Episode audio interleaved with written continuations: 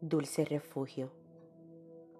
No hay santo como Jehová, porque no hay ninguno fuera de ti, y no hay refugio como el Dios nuestro. Primera de Samuel 2.2. Quien dijo estas palabras fue una mujer desesperada, aunque amada, muy amada por su esposo, delante de los demás era una vergüenza porque no había podido tener hijos.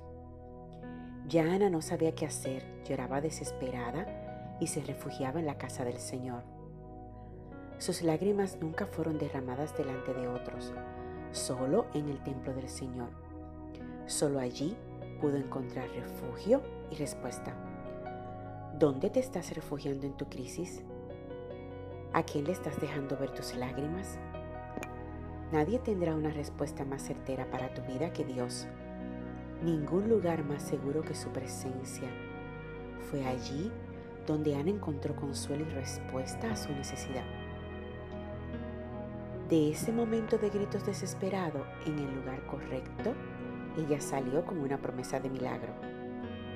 Las lágrimas que derramas delante de Dios no caen en el vacío. Son recogidas con su amor y colocadas en su bandeja de salida de milagros. Viene respuesta no has llorado en balde, al contrario, si como Ana has venido a la fuente correcta para saciar la sed de tu alma, puedes estar seguro que Dios te dará respuesta.